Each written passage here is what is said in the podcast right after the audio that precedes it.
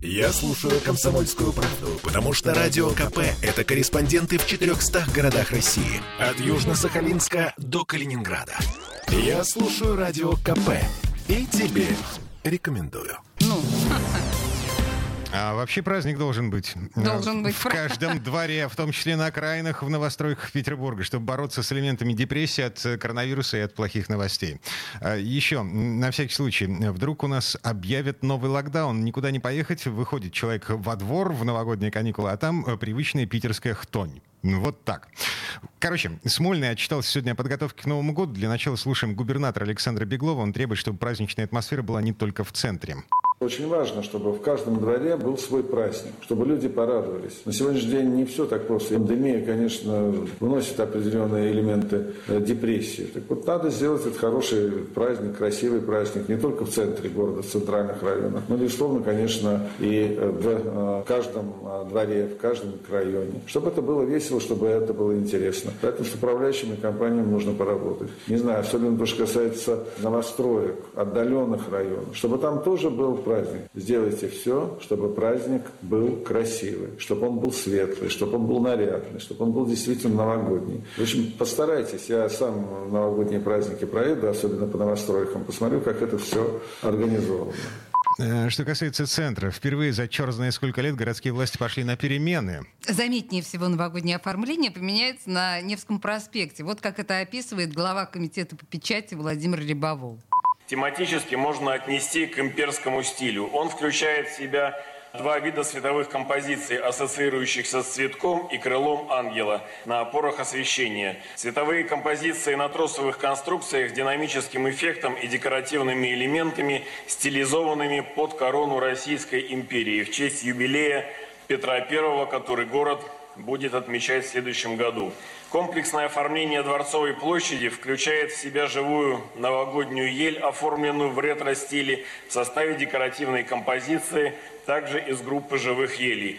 Кроме того, в непосредственной близости главной елке появится литературная фотозона. Фотозона будет выполнена в виде гигантской электрической лампы. Она не только дополнит пространство Дворцовой площади, но и сделает его более уютным. Здесь все желающие смогут сделать тематические, тематические фотографии и отправить праздничные открытки в любую точку мира благодаря сотрудничеству с Почтой России. Ну, Вот прям запахло новогодними мандаринами. Хвост, Володь. Шизофрения. Ладно, части вот того, о чем говорит господин Рябовол, часть нового оформления Невского проспекта можно увидеть уже прямо сейчас. Вроде бы закончили украшать старый Невский от Лавры до площади Восстания. А, И кроме Невского э, поменяется цветовое оформление Крюкова канала, набережной Мойки. По словам господина Рябовола, это уникальный новаторский проект. Стрелка Васильевского острова тоже будет обновленный. Канал Грибоедова украсит, как украшали Дворцовый мост в прошлом году в стиле северной сияния. И важно, впервые поставят елку у станции метро Дыбенко. Вот это важно. Вот это действительно важно. И немного цифр. Бюджет только на украшение улиц к Новому году составляет 480 миллионов рублей. Из них на новые объекты потратят более 150 миллионов.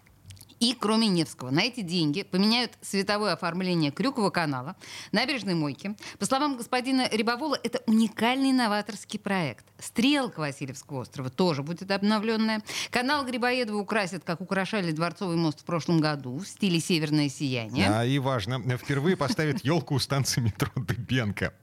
Ладно, еще о переменах. Э, Смех смехом, да, перемен серьезный. Каток на Елагином острове теперь будет всепогодным. Об этом заявил сегодня шеф комитета по культуре Федор Болтин.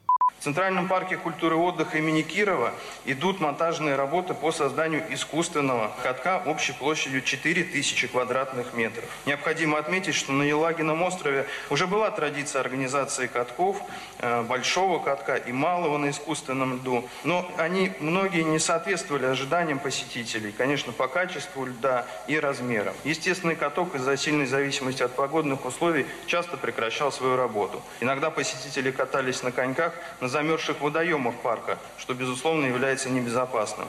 Так вот, в этом году будет установлен совершенно современный другой каток со всей необходимой инфраструктурой. Будут созданы комфортные условия для жителей города. Открытие запланировано на конец декабря, работа катка будет продлена до весны. Но только об одном господин Болтин не сказал э, по поводу катка на Елагином острове. Раньше каток был бесплатным, теперь за выход на лед будут брать деньги. Сколько, не знаю. Ну, честно, тарифного меню пока не видел. Ну, важная деталь. И еще одна важная деталь. QR-коды понадобятся при посещении катков. А вот при входе на рождественскую ярмарку нужна будет только маска. И сама ярмарка будет намного больше, чем обычно. Слушаем главу Комитета промышленной политике Кирилла Соловейчика. В этом году проведение рождественской ярмарки запланировано с 18 декабря по 9 января на Манежной площади с прилегающей к ней Малой Садовой и Кленовыми улицами, а также будут задействованы Конюшенная площадь и Певческий мост. На ярмарке будут представлены несколько фотозон. Это воздушный шар на входе с Невского проспекта на Малую Садовую, торт в Новом Манежном сквере, часы на Манежной площади. На Кленовой улице предполагается э, работу ледового катка и двухъярусной карусели. Ну и на Манежной площади для наших любимых маленьких посетителей э, будет э, ездить паровозик. Все аттракционы и ледовый каток для посетителей, безусловно, будут э, бесплатные. А, комитетом проанализирован опыт предыдущих лет проведения ярмарки. Мы учли мнение и участников, и посетителей. В результате мы приняли решение об организации 90 торговых мест. 44 из них – это э, места для организации общественного питания, на которых мы представим разнообразные кухни народов мира. Это русская, итальянская, французская, немецкая, чешская и многие другие. Также будут использованы транспортные средства, специализированные для организации общественного питания, как я сказал, на Кленовой улице. Это около 10 фудтраков. 16 торговых мест для торговли продовольственными товарами, 30 торговых мест для, продо... для торговли непродовольственными товарами. Ну и ввиду коронавирусных ограничений мы увеличили расстояние между местами общественного питания а, для того, чтобы избежать э, массового скопления людей. И главное, а, будут ли гуляния и фейерверк в новогоднюю ночь? Это самое главное. В Смольном сегодня объявили, что гуляния пройдут в гибридном формате. Да, да, да, да, да. Гибридный формат. Шоу и ледовый спектакль для детей покажут только по телевизору. Вот увидеть праздничный фейерверк вживую получится в случае стабилизации эпидемиологической обстановки. Ну и чтобы не доводить до нового локдауна, губернатор Александр Беглов снова призывает нас с вами идти на прививку.